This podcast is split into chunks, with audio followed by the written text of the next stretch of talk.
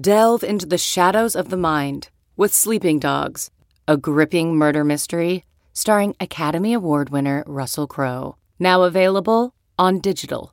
Crowe portrays an ex homicide detective unraveling a brutal murder he can't recall.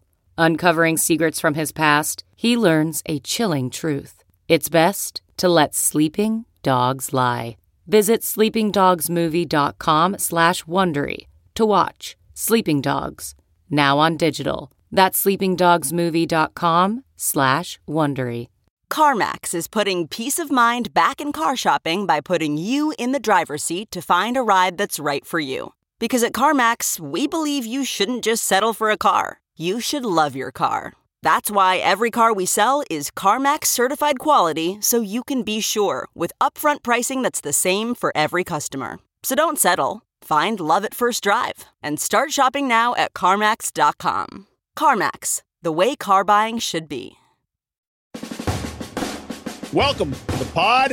Uh, Pat Forde, Pete Thamel, intrepid producer Sully here. Dan Wetzel is on vacation. And quite frankly, we already taped the podcast earlier today, but we are going back in with an emergency pod new lead thanks to the one and only, thank you, Mike Gundy.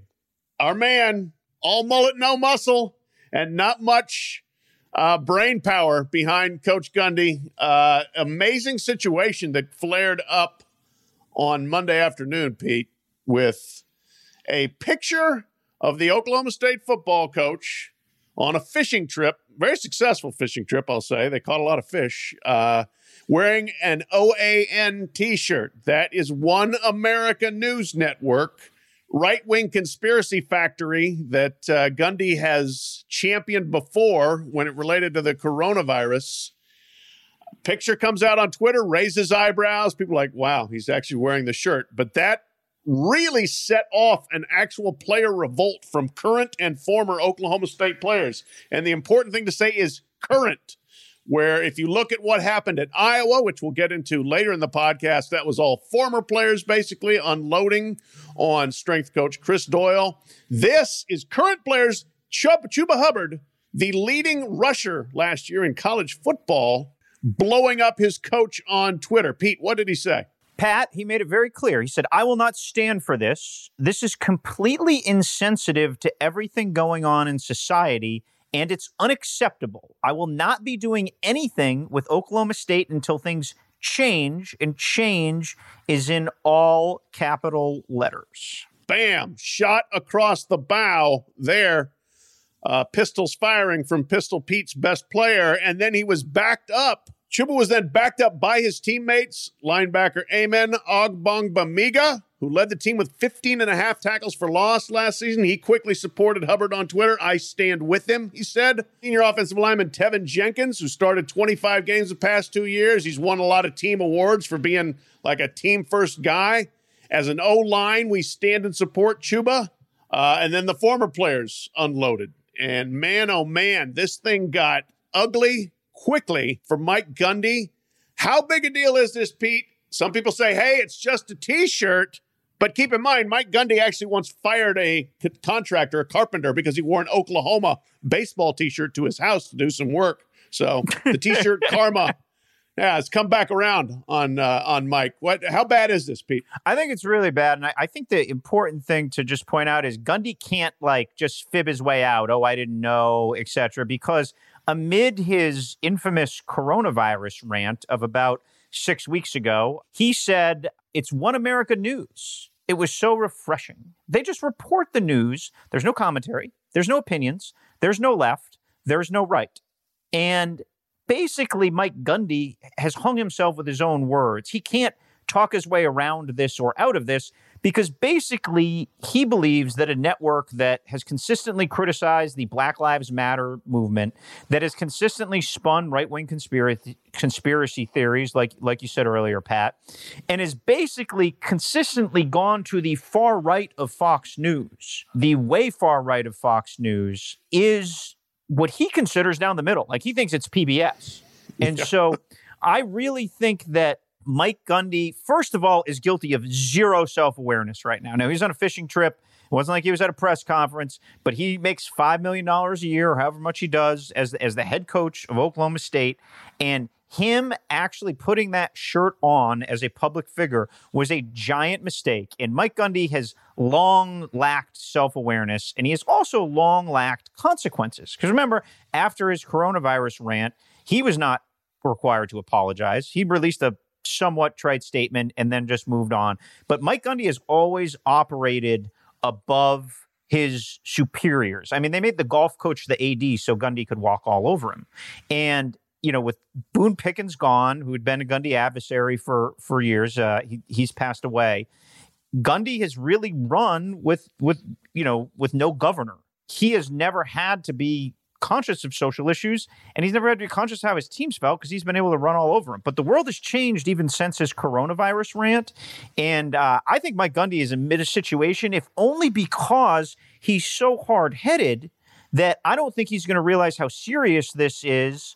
G- get in the fetal position and meet his players halfway and learn and grow and evolve and, and apologize and realize what he did. If you look at what happened at Iowa, Pat, like Kirk Ferentz was very aware of the seriousness of the situation right away and you know, made that clear, brought in the players, and and really made a concerted and I think genuine effort to make change in that program. I am skeptical considering Mike Gundy's track record that he's willing to do that. Sure. No, I mean that's the thing. He for all the reasons you said, A, he's never really had a boss who could make him do anything, and B, just uh, that's not his mentality anyway. You know, yes, his apology off of the coronavirus thing was half-hearted at best. He is in a situation. This one is going to be tough to to walk out of when your best players are coming at you hard, and they're and the former players are coming at you uh, I don't know that this is going to be a an easy fix for him. The the the PR damage is immense. The loss of of locker room, we'll see. Like at, at Florida State, there was there was a flare up, but Mike Norvell got that under control quickly. This has the feeling of something very different uh, thus far. We'll see. We'll see where it goes. But that's the thing is is OAN is you are you are espousing for the second time publicly a network that is probably as as antagonistic as could be towards something that's very important to a lot of your players. I mean, they said Black Lives Matter is a quote farce on the air in addition to other, you know, rantings and criticisms of of the Black Lives Matter movement and if that's who you're championing, then you are you're dismissing your own players. You're out of touch with them,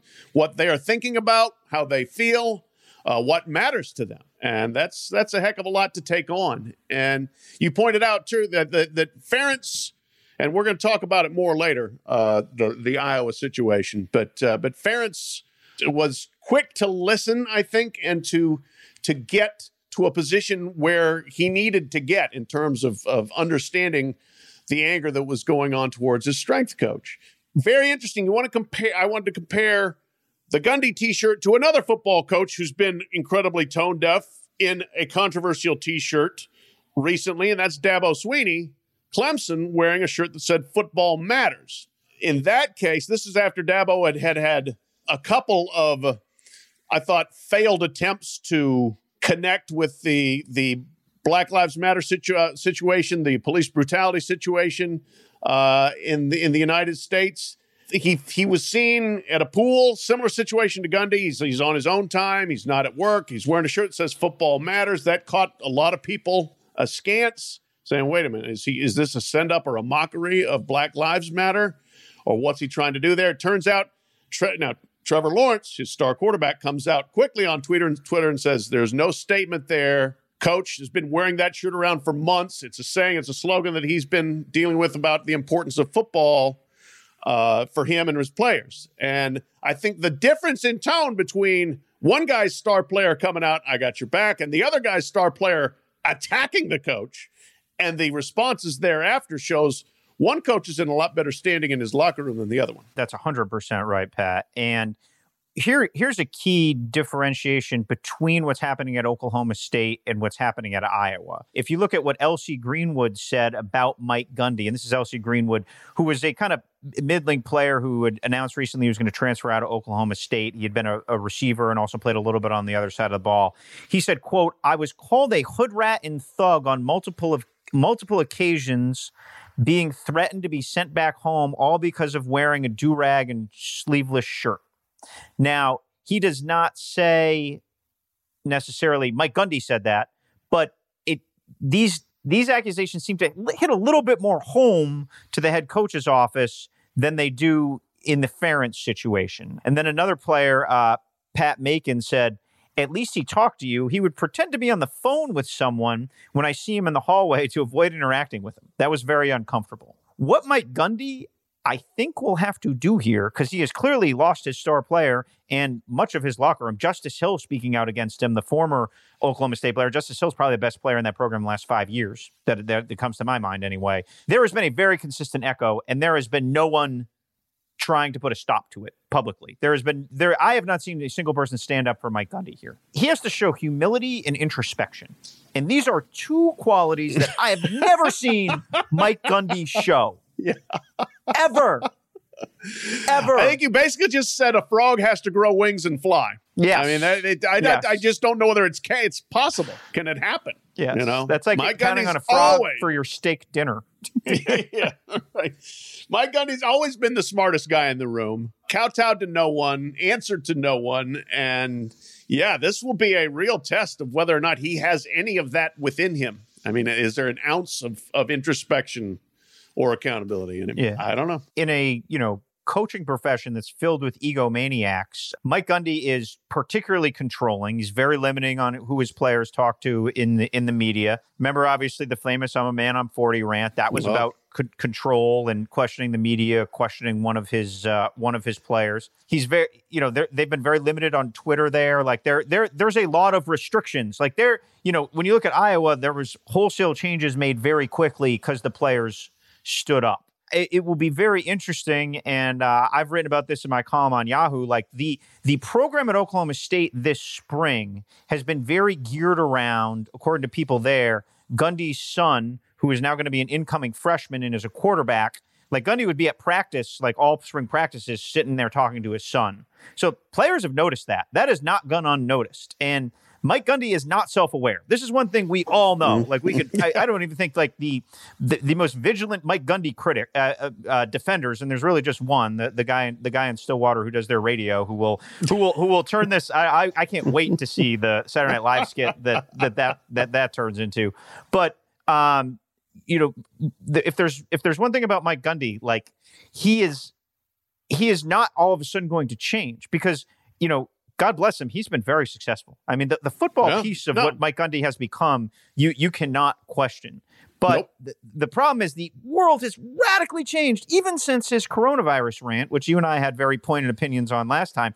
The world is radically different from that. And he didn't learn or change or evolve from that. And there is going to have to be some evolution because pretty much the players have drawn a line in the sand and they're and they're daring Gundy to come, you know, meet them there or join them or dialogue with them. And I think some of this is a symptom of their dissatisfaction with his engagement in the program.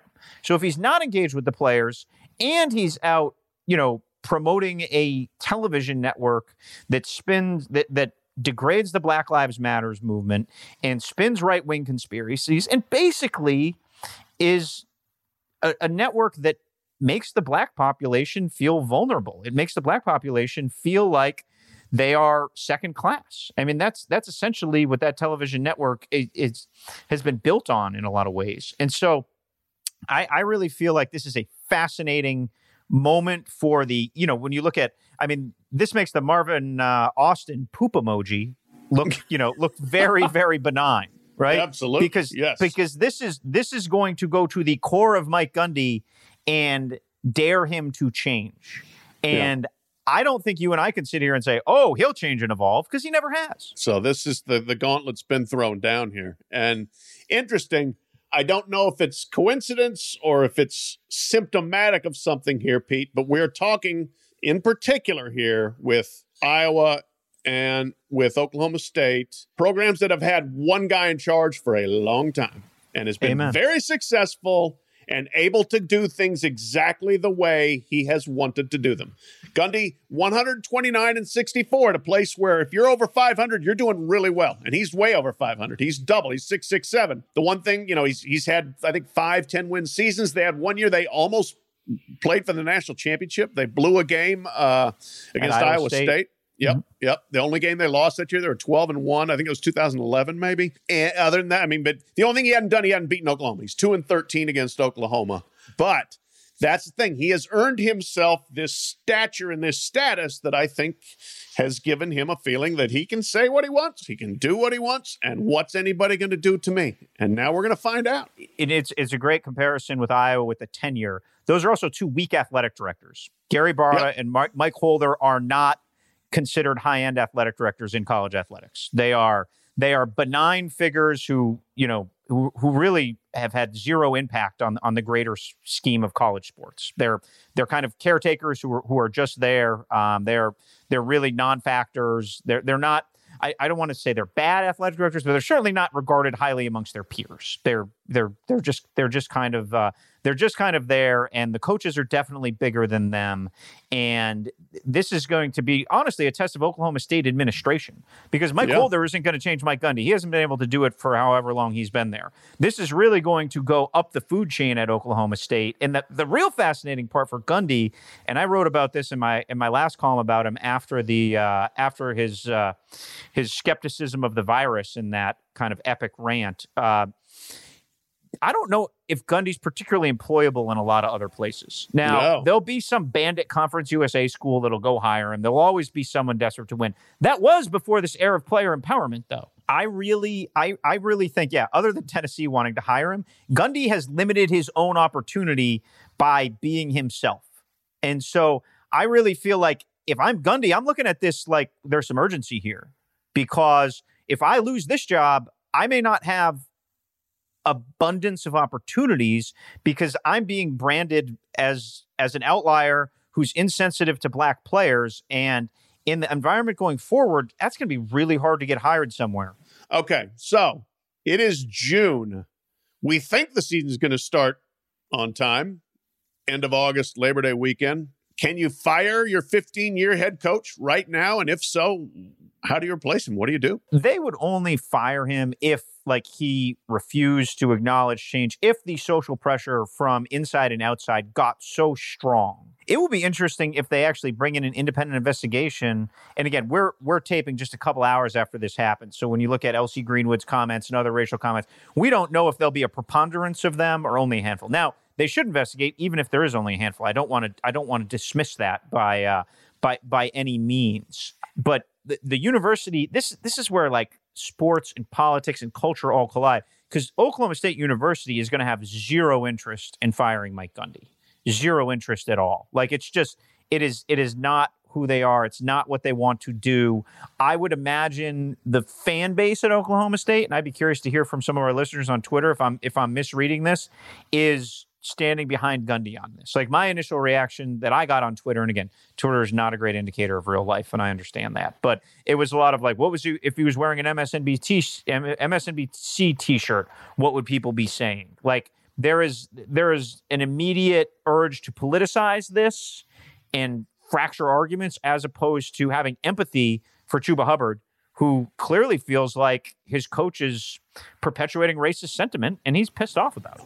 Yeah, no, it's. I mean, I, I agree that they they would not have the stomach for this unless unless Gundy doesn't make it easy. I would say. I, I mean, you know, if he if he doesn't want to have any level of contrition or meet the players more than halfway or anything like that, then then then their I think their hand will be forced. But uh, the, the you know it's not something they're going to want to do uh, for sure. But but I'm telling you now, on the flip side of that, if they if they if they are forced to make a choice, we keep Mike Gundy, or would you be shocked if Chuba Hubbard just says, "Hey, you know what? Maybe I shouldn't have even come back for this season anyway." A lot of people were surprised he didn't go to the NFL. I'll sit this one out. I'm a high, you know, I'm, I'm, I'm a high draft draft pick prospect, and he might have some teammates that are thinking the same thing too. So, what about the uh, supplemental draft? which still hasn't happened. The Right. supplemental Now- draft is a really weird organism. Like I like, there's no date set for it because you know we all looked into it a little bit uh, during Mm-hmm. the pandemic for, for you know for guys like Shaun Wade who came back, guys like Chuba Hubbard who came back. Like if there was no season, could we do that? That that was like a March topic. And the one thing about this supplemental draft is like it's it's a very ambiguous entity. So Yeah. I can't sit here and tell you this would or would not fall. Um, it's usually for guys who fail out, have drug tests, but like it, it, the NFL, where it is, it is with race relations right now. If Chuba Hubbard comes to them and says, "I think my coach is racist. I don't want to play for him," like Yeah. I think that's a pretty compelling argument and one that the NFL, where it is PR wise, would not want to lose. Yeah, because I think the NFL has said they really didn't want to open up the supplemental draft to pandemic related entries, but this is a Yes. different matter. And Yeah. this, And you know, I, I, I could be dead wrong on that. I, I want to be clear about it. Like I, I have no idea, but I just think from a PR perspective, I have no idea like what the letter of the law of the supplemental draft is. It's it's a, it's a it's a strange organization that it's a strange entity that has very you know there seems very little formal about, it, including the date. Like I blew my mind in April that there was no date set for the supplemental draft, but it's for like. Right. Like for example, Sam Beal from Western Michigan failed out of there a couple years ago. He ended up going in the supplemental draft. Like that's who it's designed for. Guys who can't Right. play for you know for a, for a specific uh, reason like that. But here's the other thing too. If you, if you're Chuba Hubbard and you want to start a revolution, um, I bet the NCAA would clear him i for a hardship Oh. situation in a split second. Hey, Yeah. you want to go to uh, you know you, again these places have running backs. You want to go to Ohio State, which took a you know which took Trey Sermon last year because they needed a tailback. You want to go to uh, you know Clemson obviously has a really good tailback, but you know if like Texas, for example, does not Yeah. have a great. They, they do not have a ton of tailback depth right now. Mhm. Um, if you're or you want to go to USC, I, I'm just thinking of of of places that maybe don't have a. Uh, or Florida State, for example, Pat, you said, uh, Yeah, you know, we, yeah. we, we we talked about. We'll talk about a little later in the podcast. Like they don't have a they don't have a thumper tailback. Like I, I can't fathom the NCAA in this climate not granting him immediate eligibility. It would be Yeah. it'd be stunning. And even if you look at the Justin Fields ruling from last year and the racial ties to that, and uh, that was pretty easy to pass. I think I think uh, Tom Mars could eat that like a uh, like a like an appetizer. That's that's easy work for him. Yeah, no, that so that will be really interesting to watch. Is a, you know, does Gundy keep his job? B, does he keep his players? Uh, you know, or do the, these guys that are, I mean, very high level players, uh, hit the bricks and try to get out of there? And if so, do they? Yeah, do they try to transfer? Or do they just sit out and say, "I'm going to play for the or train for the NFL draft"? Either way, what is guaranteed to be an ongoing saga in Stillwater. Yes. Uh, very interesting, and uh, that this will, we will be watching this, and we'll we'll do another pod this week, and I'm sure this will be part of it. Yeah, well, I don't think in this ongoing saga we're going to get that Eskimo Joe's sponsorship that we've been uh, we've been seeking, which is a bummer for all of us. It is. Hey, good bar in Stillwater, Eskimo Joe's. By golly, been there. Hope to be there again someday. But okay, back to our regularly scheduled pod and our very compelling reason why it might be the last pod ever. Listen up. Welcome to the show. Sorry to tell you guys, it looks like this is probably going to be our last show because, in case you haven't heard, the world is ending this week. So, hate to break. I, I hope we're not the ones breaking it to you. Uh, but if we are, that's a pretty good scoop for us. Settle all your affairs, take care of your business, kiss your loved ones goodbye.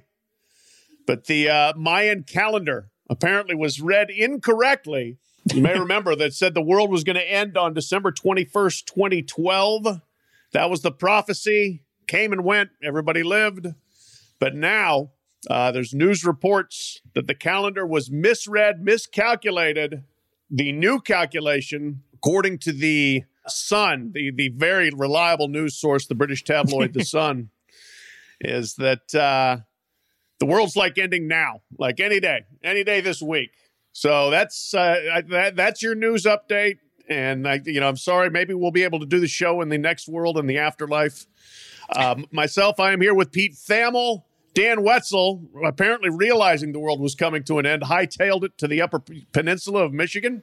And I guess Pete, if you're gonna if you're gonna go, you might as well go in a cabin up there on the UP. I don't know. We'll so we will tell Dan a fond goodbye, but uh, you know, I'm sorry that, that we got to go out this way. If you are heading to the Traverse City, Michigan area this week, just be prepared for the lack of Bud Light in your local, uh, you know, community liquor store. Uh, that has been, yeah. Oh, what did I say? I said Bud Light. My God. Yeah. Boy. Dan's going to sue you for that. I know, I know. I'm, I'm I'm ruining his brand, his long plotted courtship for the Busch Light sponsorship. The only person in America pursuing a Busch Light sponsorship, Dan Wetzel. Yes, he did send us uh, on our group text a picture of a 12 pack in un, in ice on Yep. a uh, on a lake as he was grilling meat. So good for good for Dan for uh, beating the Mayan death posse, taking some time off, and uh, yeah, enjoying some of his beloved swill uh, for these last precious moments on this earth. Yeah, yeah. So that's that's where that's where Wetzel's to meet his maker up on the UP. Pete's, uh, I think, uh, in, various uh, undisclosed whereabouts in Massachusetts. I'm in Louisville, Kentucky. Sully, the dogged producer, is in SoCal. Goodbye to everyone. But uh, on the on the very slim chance, the very slim chance that we survive this, and we do have further podcasts and we do have more news and everything like that. We will finish the show. We'll go ahead and give you guys uh, the rest of, of the news out there. And it will be, this is going to be actually a little bit more football centric show because Wetzel isn't around to just take things off the rails because he refuses to drill down on the details of anything. so we are going to get into a, uh, we're going to talk a little bit about, uh, we're going to do a, a kind of an overview of a conference. We're going to do the ACC talk about the league as we see it, the way it's been the last few years, and what we think is going to happen in 2020. But before we do that, we got we got a few other updates, news, and notes, things happening out there. Pete, let's start with uh, the news out of Iowa that uh, broke shortly before we started taping here.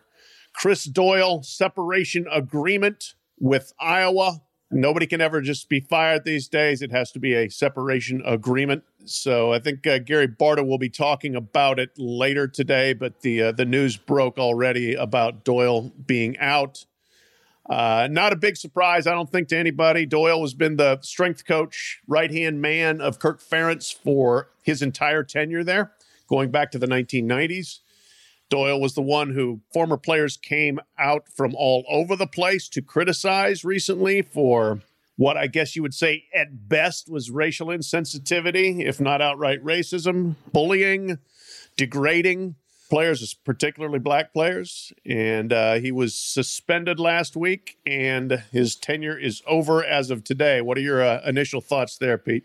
Yeah, this was completely predictable. The surprises probably didn't happen sooner. There was a due process. I thought Kirk Ferentz would announce this at his press conference last week. Uh, Chris Doyle had next to zero percent chance of surviving. The way I read the, you know, I think over fifty players came out and, and spoke up, uh, and it was essentially fostering an environment of racial degradation. That was probably the best way to put it. Where the word ghetto, for example, was used, and there were just there were just different terms. I mean, I was blown away, Pat, that they couldn't wear hoodies in their facility Right. until recently. Like there were just some, you know, there were just some backwards things happening uh, at Iowa football that uh, you know give Kirk Ferentz credit that he has now recognized he needs to change immediately, and I think publicly he has handled everything well. The the separation of, of, of Chris Doyle was obvious. Uh, the signs were on the wall from his suspension to his son, uh, who was a promising young linebacker, entering the transfer portal. Those signs were happening. I think almost the most significant thing about today's news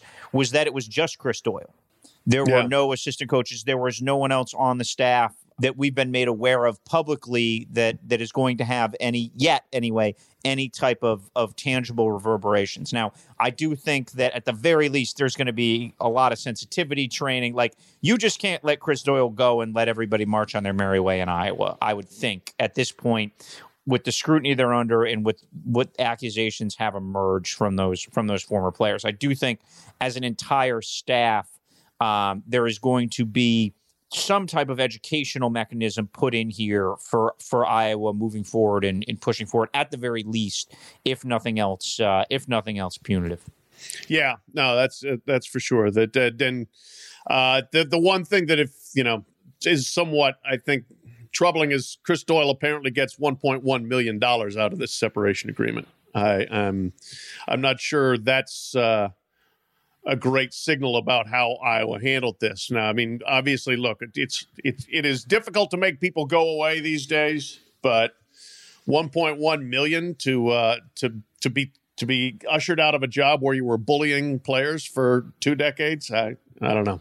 That's you know, it's one thing to get a buyout because you were losing games. It's uh, I'm not sure about the buyout there. But that is a buyout to avoid court. Because Yeah. if Chris, if they tried to take Chris Doyle's money that was left on his contract, you know, Kirk Ferentz would have been deposed. You know, the whole staff. They would have trotted up all the former players on the stand, and that is that is 1.1 million to avoid a spectacle. I am not defending it, but that is that is clearly what Iowa was doing and thinking. And you know, l- let's not undersell the relationship piece of this here. Like Chris Doyle has made, you know, he has been the bedrock of Kirk Ferentz's career.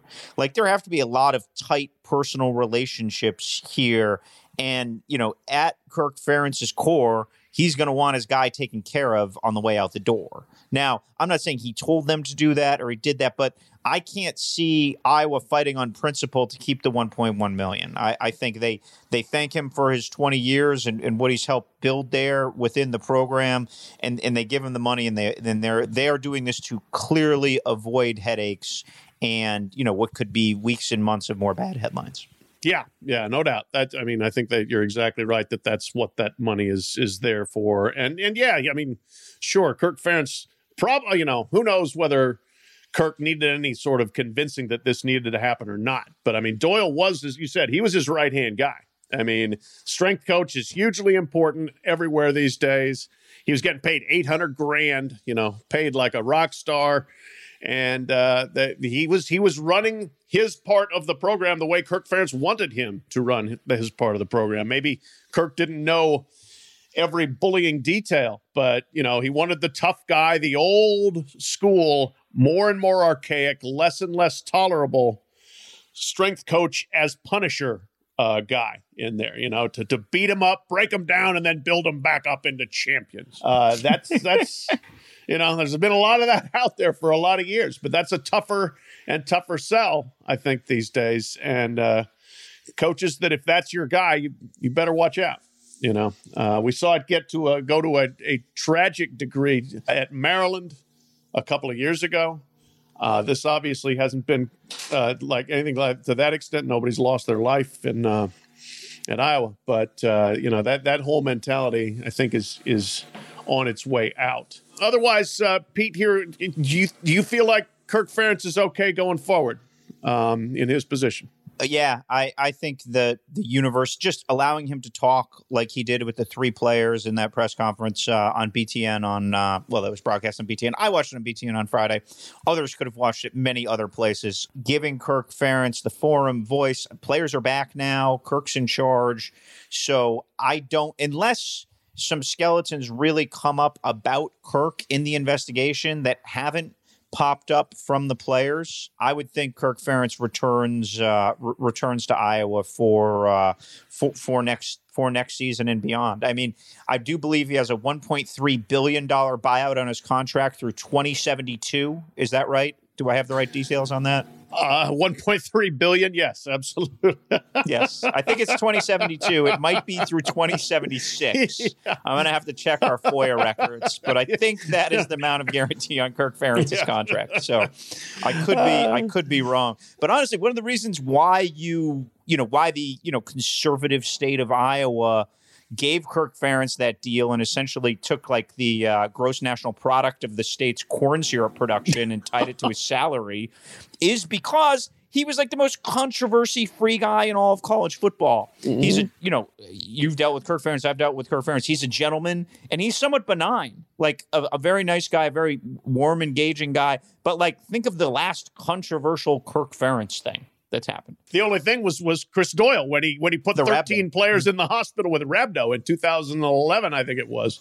Uh, but yeah, no, you're right. Is that that that's Kirk Ferentz in Iowa are match made in heaven, as you said. You know, a, a relatively conservative place where uh, it is not that you know the whole program is it's not loud, it's not outlandish, it's you know it is said steady and solid and all the things that Kirk Ferentz Yes. is. So You're right, and uh, yes, a deaf nod to the to perhaps the most egregious contract anybody got in college football is the the Kirk Ferentz deal. Just has been mind boggling for years. But let's talk about the uh, the latest in the players returning to campus situation, and uh, Houston has actually shut down their return game. They are suspending on campus workouts for its athletes after six of them tested positive for the coronavirus. They announced that suspension Friday afternoon. Houston has been a hotspot for positive tests uh, in recent days and weeks.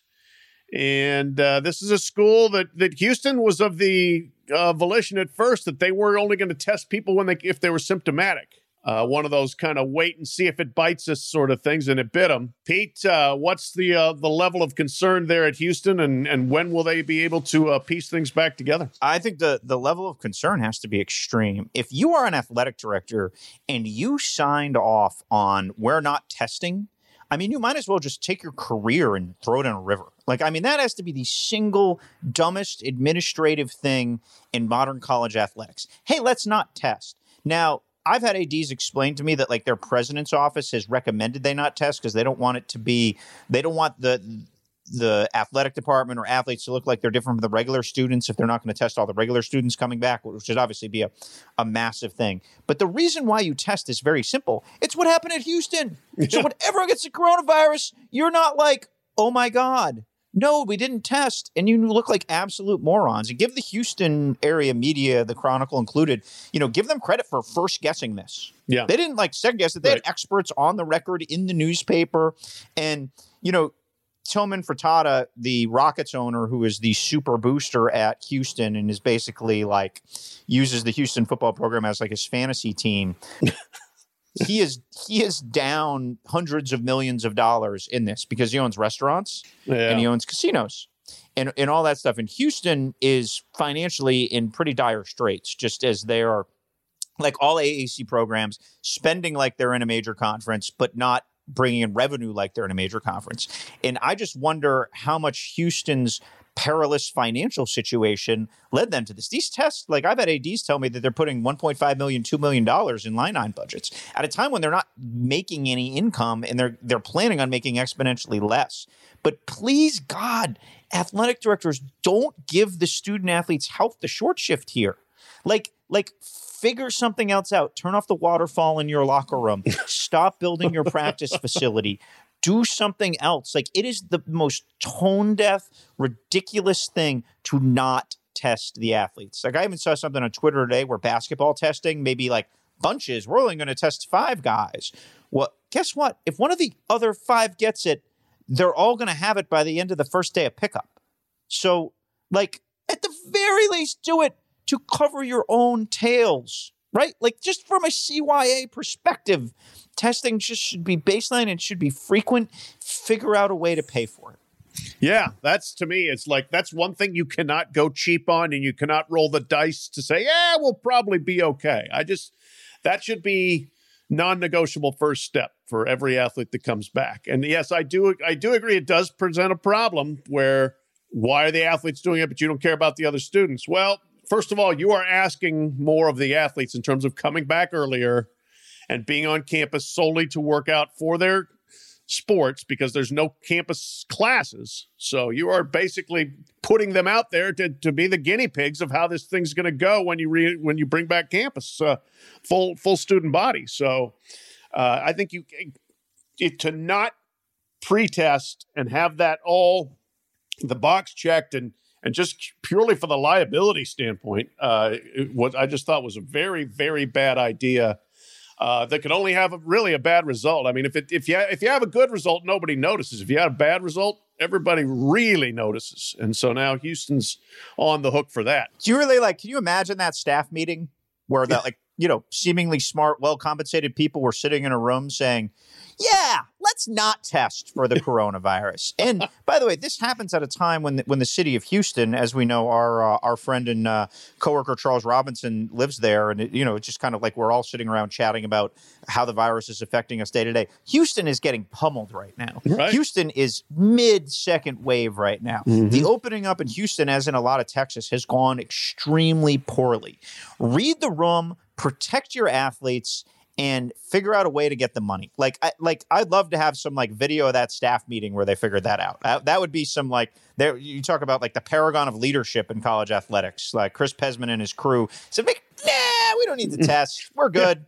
no, I know it's it's uh, it's kind of a remarkable conclusion to arrive at. It really is, and I mean, I remember they talking to a few ads. You know, gosh, I guess it was a month ago. It seems like it was four years ago now. Things it both happened very quickly and very slowly, uh, but you know, and they were like, "Ooh, we were finding out how much this is going to cost. Wow, this is going to be pretty expensive." It's like, yeah, of course it's going to be expensive, and you need to be prepared to do it. And yes, I understand. And as you as you noted, it's a big added expense at a time when you are losing revenue. So it's not an easy pill to swallow. But to me, it's it's a non-negotiable pill to swallow. You got to do it.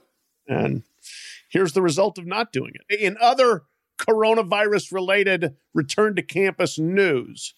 Uh, Ohio State had athletes sign something called the Buckeye Pledge. Uh, I'm going to let you describe it a little bit more because I think that you have read the actual document, which I have not, I admit. But it's uh, asking players to, quote, pledge to take responsibility for my own health and help stop the spread of the COVID 19. Uh, Pete, what's what exactly is the document and what does it mean?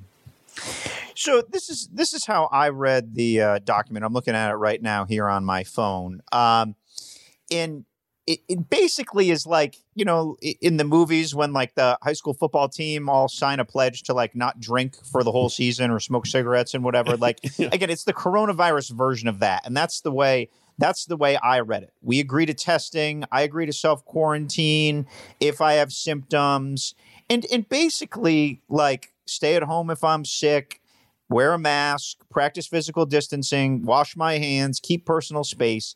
And what's not said there is not be an idiot. Like, not go out to the bars, not go to parties, not put myself, my teammates, my coaches, you know, like Greg Mattison would fit at Ohio State, the assistant would fit in that age range where he would be maybe more susceptible than others he's I'm sure there are others there, but Greg comes to come, comes to front of mind. Obviously, you know Greg Mattison, Pat, the veteran assistant who was at yeah. Michigan, oh, Florida, yeah. Baltimore yeah. Ravens, bunch of bunch of other places. Like, and this is for these players' own parents and grandparents, et cetera, who may who may fall in that higher uh, higher risk category. Like, so that was Larry Johnson Senior, but Larry oh, Johnson, yeah. senior defensive line coach, is 67, 68 as well. So, yep. Yeah. No, exactly. So, mm-hmm. to me, this wasn't like a waiver. I signed my life away to go play for the Buckeyes. It was more like a I'm not going to go be an idiot and compromise my teammates, coaches, family's health and season. Um, yeah, but eh, actually, talked to some people at Ohio State this morning. Like, there hasn't been big pushback from the players. Like, I mm-hmm. think legal Twitter got all a flutter on this. But I, if you really read the document, I don't really think they're like signing anything away. Mike, did the coaches sign it? Uh, I don't know that. That's a, that's a uh, that is a good uh, that is a good question. Uh, the document itself says student athlete electronic signature. Okay, so my yeah. hunch would be no.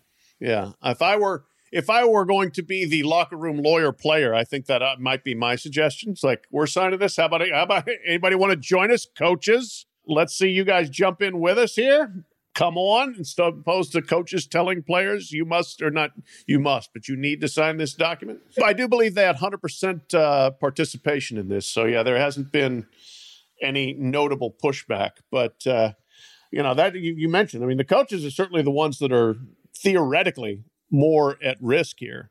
And uh, you know whether it's whether it's technically the exact same document or something similar, I would have liked to have seen them pledge to lead a healthy, safe, socially responsible uh, football season existence as well.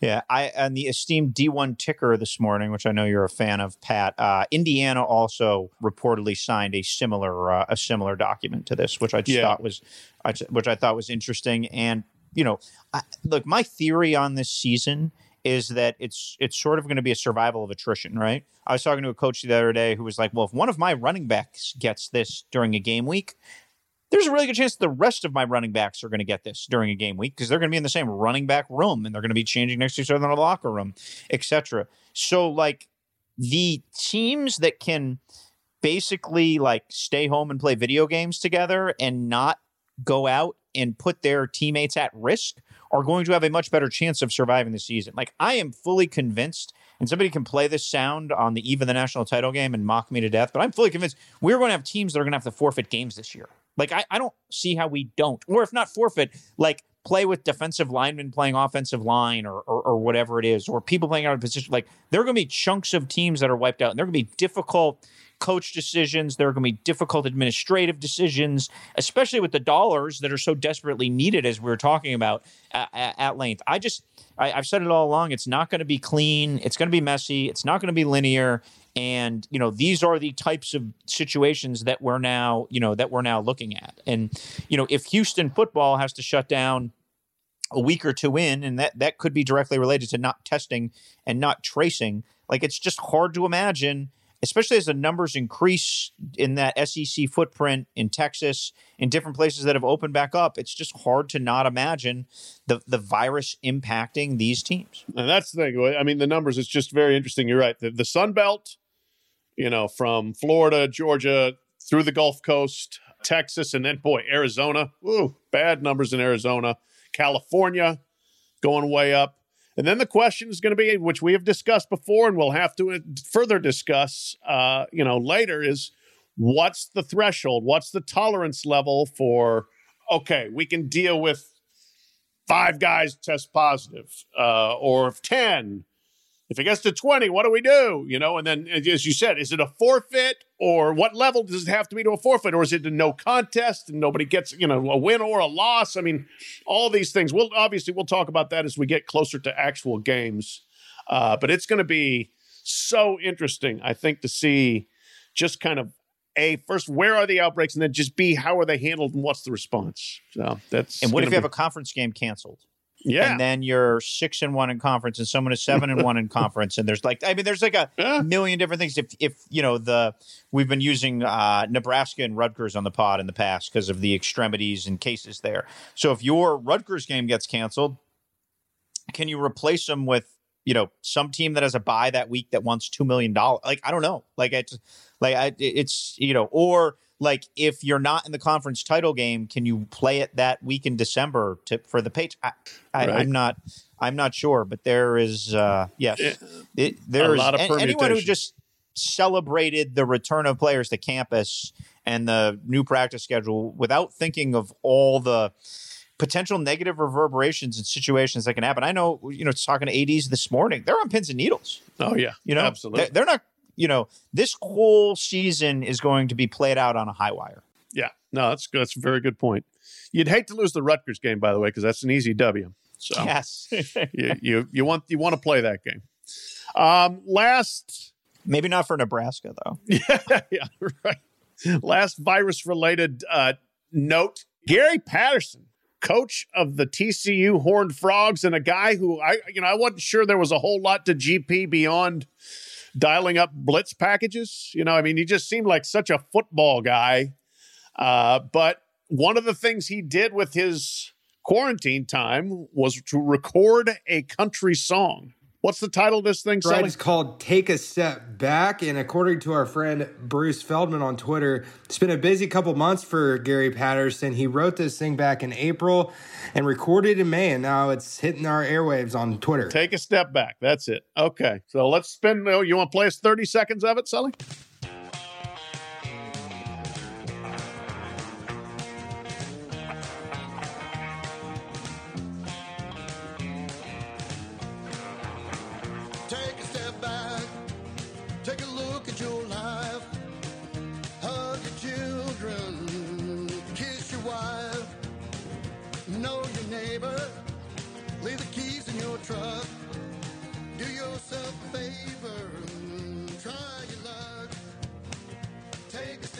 Okay, there we go. Little Gary Patterson, take a step back. I I got to give him credit. A nice Texas twanger there, you know. I mean, it's that's good Texas country.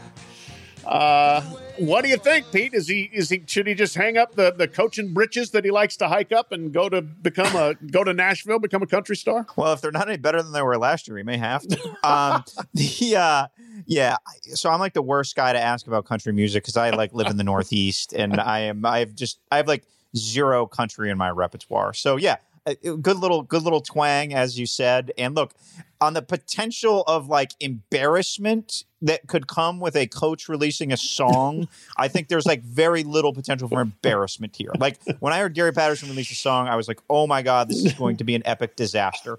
It is not that, and that's no. about as as close to a music critic as I'm going to uh, as I'm going to get. Yes. I, I like it. I, I, I, give him credit. Again, I, he surprised me. I just didn't think he had it in him. Uh, who would you say is the least likely coach to cut a song, quarantine song or otherwise? The last of the 130. To, to, distract while I'm thinking, I'm going to let our listeners know that Pat had not seen the movie Almost Famous until I mailed him the DVD of it from Amazon uh, at some point during the quarantine or in the last six months, and he just received a he just received a copy of Almost Famous and didn't know where it came from. And, yeah. and Pat quite enjoyed it, didn't he? I did. It was a very good song, a very good movie. I did enjoy it. That's you know that's it for my my one movie every couple of months, three months, whatever. it's good. Uh, so I'm going to say America's least likely country music star would be Paul Chryst. Paul because Chryst. he just he just like like think about Paul Chryst. Paul Chryst couldn't even do karaoke. So I would just think the epitome uh, of endearing, bland Paul Chryst would yeah. have a difficult time. Uh, who do you think, Pat? Yeah, I mean, I got to go Saban just because he's, you know, they get the chances of getting Saban to do anything frivolous like that uh, are zero point zero percent.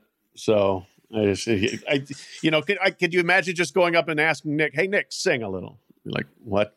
Get out of my office. You know, it's just not happening. So, okay, state of the conference, ACC. Pete, it's Clemson and a bunch of others. Uh, do you see anything possible that is going to change that? That's the way it's been for at least five years, really, ever since Jameis Winston left Tallahassee. That is the way it has been. Is anything going to disrupt the Clemson reign of terror in the ACC?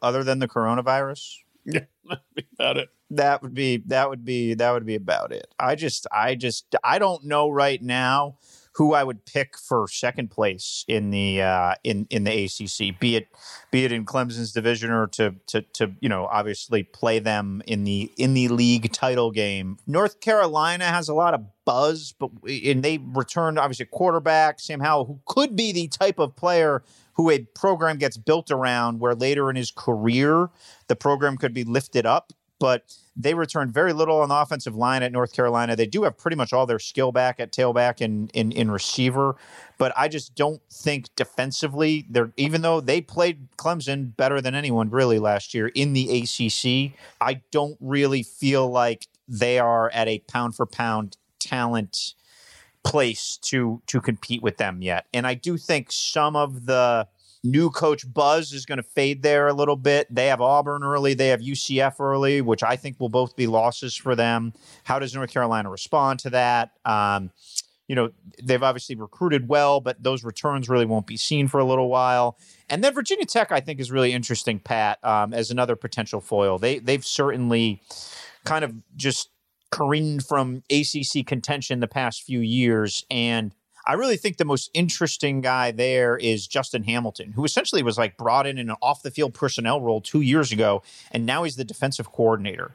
And that defense, obviously, especially early last season, opposition had their way with. You're bringing in a guy who's really, really green to, to run that defense. And Bud Foster, the end of his career, obviously, you think about that Duke game on the Friday night last year, did not match the results of the previous 30, but like Bud Foster knew how to find answers, and Bud Foster generally knew what he was doing. He may be a Hall of Fame assistant coach. He's certainly a Hall of Fame caliber assistant coach.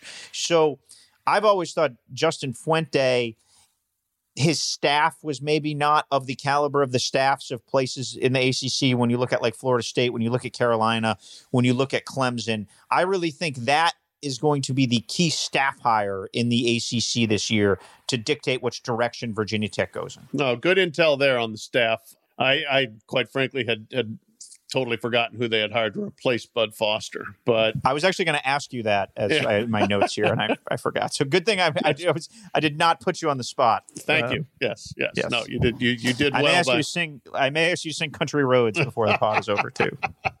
that isn't happening. Um, yeah, no, I, I, I I like North Carolina. I do. I'm I am high on them. You're right. The schedule is tough immediately at UCF and then Auburn uh, neutral site in Atlanta. Ain't so neutral.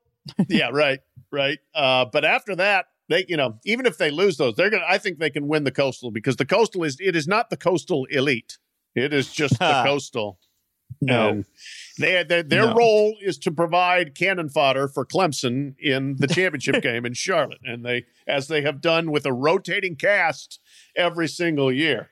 But I, you know, I Literally. Yeah. Every single year. yeah, they got Chaz Surratt at linebacker. Is I think he's a he's a blossoming star uh, for them, and Sam Howell's a blossoming star on offense. They do have all the skill back, as you noted. They did the left side of their line. They're rebuilding defense. Uh, they do. They also have the estimable Storm Duck at cornerback, uh, one of the great names in North in college football. So go. There was a duck at Heels. App State last year who left early. I don't think he got drafted. I wonder if the Ducks are brothers. Might be. There might be a whole a whole flock of ducks out there playing college football. I, I don't is it a flock or is it I don't like a know. py- pyramid? oh, that's yeah, that was you know, we touched on all that in a previous podcast on the various names for animals, uh, animal groupings. My my daughter came up with a website that had the whole list of them that was just phenomenal. I mean, just completely ridiculous names from uh, that originated from like the 1600s. I won't even ask her. Something there was a parliament of something, like a parliament of hens or something. I can't remember yes. what, but Yes. um, one quick note on, on Virginia Tech: their defense, uh, the, according to the magazine I'm looking at, a lot of guys coming back doesn't mean they're good because they were bad last year, but they're all juniors and seniors on that side of the ball, so experience at least. Uh, so they got some guys coming back, and Hendon Hooker, I thought showed some real promise at quarterback. See if he continues to develop. Before we dive into the other pretenders in the ACC, I'm just curious, uh, and I'm sure a lot of our listeners fall in the same wheelhouse. What magazine do you have, Pat? Because I'm I'm a I'm on the cusp of my magazine purchasing phase, but I'm, Yeah. I'm waiting for stores to open up a little bit here in Massachusetts. I like to go buy them. I don't Oh, yeah. order my magazines on online. It's like a it's like a it's like a moment. I usually wait till the Fourth of July to do it, but we're going to be doing some league previews on the pod. So I'm curious what you have and if you have any magazine buying advice, what to buy, what to avoid, because some of them end up being pretty flimsy. Yeah, no, great, uh, great question, great point. Usually, here's how I, I usually do it: is I sit there and wait for Phil Steele to come, uh, and that one does come in the mail, and that's usually mid mid June or so, and that's that's my go to. And I sometimes I buy the others, but sometimes I don't because Phil Steele's so good. But Phil, this year oh, is Oh, your not, man crush on Phil Steele has been well Is- documented oh, on this yeah. podcast. Oh, yeah. Yes, Yeah. it is a it is a long, slow dance to in your eyes. I wrote a column when I was at the Courier Journal about like Phil Steele is is is the most important person in my life starting Labor Day weekend, really starting August first and going forward for like three months. But so Phil Steele, but I got to wait for that now because that one is mail order. It's not going to be on newsstands and can't get that till July. So today, this morning, I went to go to Barnes and Noble, the closest bookstore here, to buy my mags. And first of all, I get there at ten fifteen. They don't open till ten thirty. different hours. Okay. So I go run a couple other errands. I come back. All they have is baseball magazines. Like, what are you doing to me? What are you doing to me? Well, So- is it a little early? Like that's what I that's why I asked a little bit. No, I mean usually it- this is no June, like Memorial Weekend is when they start hitting. So I, you know, I, I'm like, I'm outraged. Yeah. Uh, like but the so I- sporting news is usually pretty good, but like it's in the past couple of years. But I don't know if that's been folded into something else now. yeah, I, I haven't Um, seen sporting news for a while, for a couple of so years. what do you now. have? What do you? I've got, a- I got what I got. I, I went to Kroger then, and I got my, I got Athlon, I got Lindy's, Okay. and I got Street and Smiths. Okay, Ath- I Ath- usually buy those three as well. Yeah, Athlon is the thickest one. Have I really, quite frankly, haven't opened the other two yet. Um, and Smiths, I, I, I used to have a committed relationship with them when I was a kid, like because they had all the schedules in the back, and I would go through and pick every Oh. single game. Uh, I was not well, but that, that was my childhood. Well, like in, you still aren't well, by the No, way. So that's true. uh, but like in do you still August, fill out? Do you still fill out your Phil Steele My and Phil with the score of every team and every game? I start usually, and then by the end of September, I'm tired of it, and I don't do it anymore. So, No. you know that that internet, it's amazing. It's all right there for you. Pat realized that like 10 years after everybody else. So that's uh, that's good. Just like Pat refused for about a 5-year span to use GPS Like when we all bought Garmin's because we're on the road all the time. Pat refused to buy a Garmin. He was like, I, I got a map. I don't need a Garmin. fine. I, you know, I still, I, I could still, I could still make that fly. I really could. Um, Pat I'm was also late to Uber, but that's another story for another time. eh, Uber, schmoober, whatever. um, all right, uh, Pete. Who's the second best team in the Atlantic behind Clemson? Is it going to be Florida State? Is it going to be Louisville? Or is it going to be somebody else that jumps up? it's it's interesting, right? Because it's it, again, it's not easy to do what Scott Satterfield did there and take a horrific team and make them decent, right? Right. Um, and he did a wonderful job. But it's much harder to go from like decent to excellent than from horrible to good. Do you, do you agree with that? Just Yep. generally, like Yep.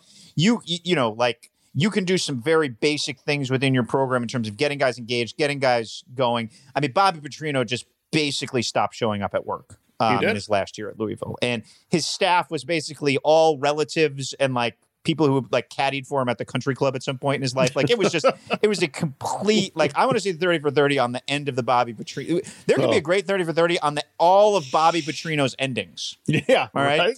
If you do the ending at Louisville, the ending at uh, well, the ending at Auburn, Sure. near ending at Auburn, ending at Auburn, ending at Louisville, ending at the Falcons, ending at uh, Arkansas, obviously, and then the ending at Louisville, where he just gave up.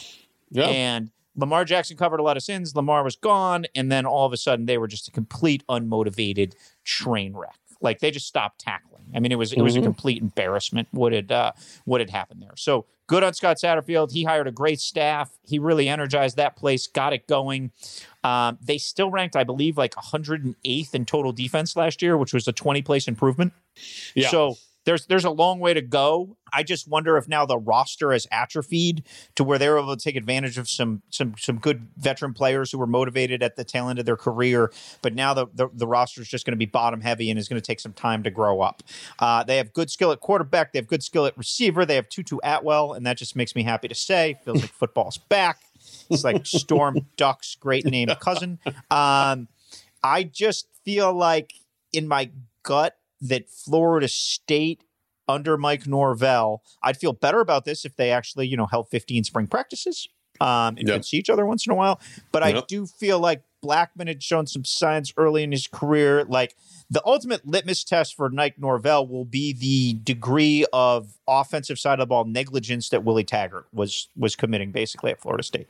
I think Mike Norvell is one of the bright young offensive minds in all of football, and I do think the insertion of his scheme, bringing in Kenny Dillingham as the OC, bringing in a scheme that clearly worked at Memphis in a lot of different ways. Like they had a lot of success running the ball, they had a lot of success passing the ball when the quarterback dictated it. They did a lot of things well, which to me, Mike Norvell's track record shows that he can tailor his system, which is going to be kind of more pro style there at Florida State, to the talent he has given. And you can't tell me there's no talent at Florida State. Like pound for pound, the Florida State roster is better than Louisville roster. So that's where that's where I'm going to end up on that. I'm going to uh, I'm going to I'm going to bet on Norvell there, but a lot of that is going to come down to to Blackman and what he can get out of Blackman, and the results are uneven at best right now.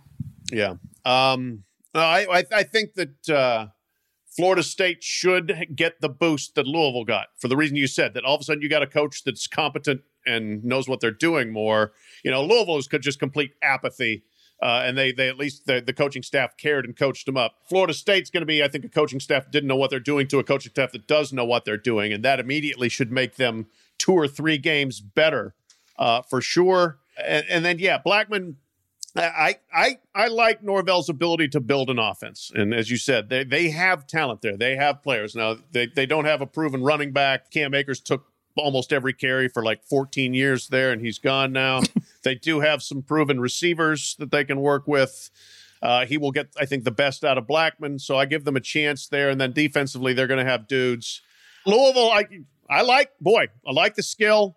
Uh, but again, yeah, I don't know how much better they can get. Again, you know, can they take another big step forward? I, I'm not sure. They they've got they lost a, left tackle who was as good as anybody in the country uh, with good left tackles in, in a year of good left tackles in Mekhi Becton. He's I think he's going to be an NFL star. Defensively, they still they they wallpapered over some deficiencies. We'll see how good they are on that side there, but the big game, October 24th, Florida State is at Louisville. And I think that's to decide who's the second best team in the division in the Atlantic and probably in the in the whole conference. I think uh, I think those are your well we'll see. North Carolina uh, North Carolina could sneak in there. Um, all right, Petey, beyond beyond those teams, anybody else you like? Any surprise team that could could move up in either division? Well, I'll go a little bit a little bit local here because some of my uh, inherent regional biases give me a preponderance of information on some of some of my teams up here. So, like I was I was reading because uh, I don't have the luxury of buying magazines at Kroger um, right now. And during our state of the pandemic, I was reading a uh,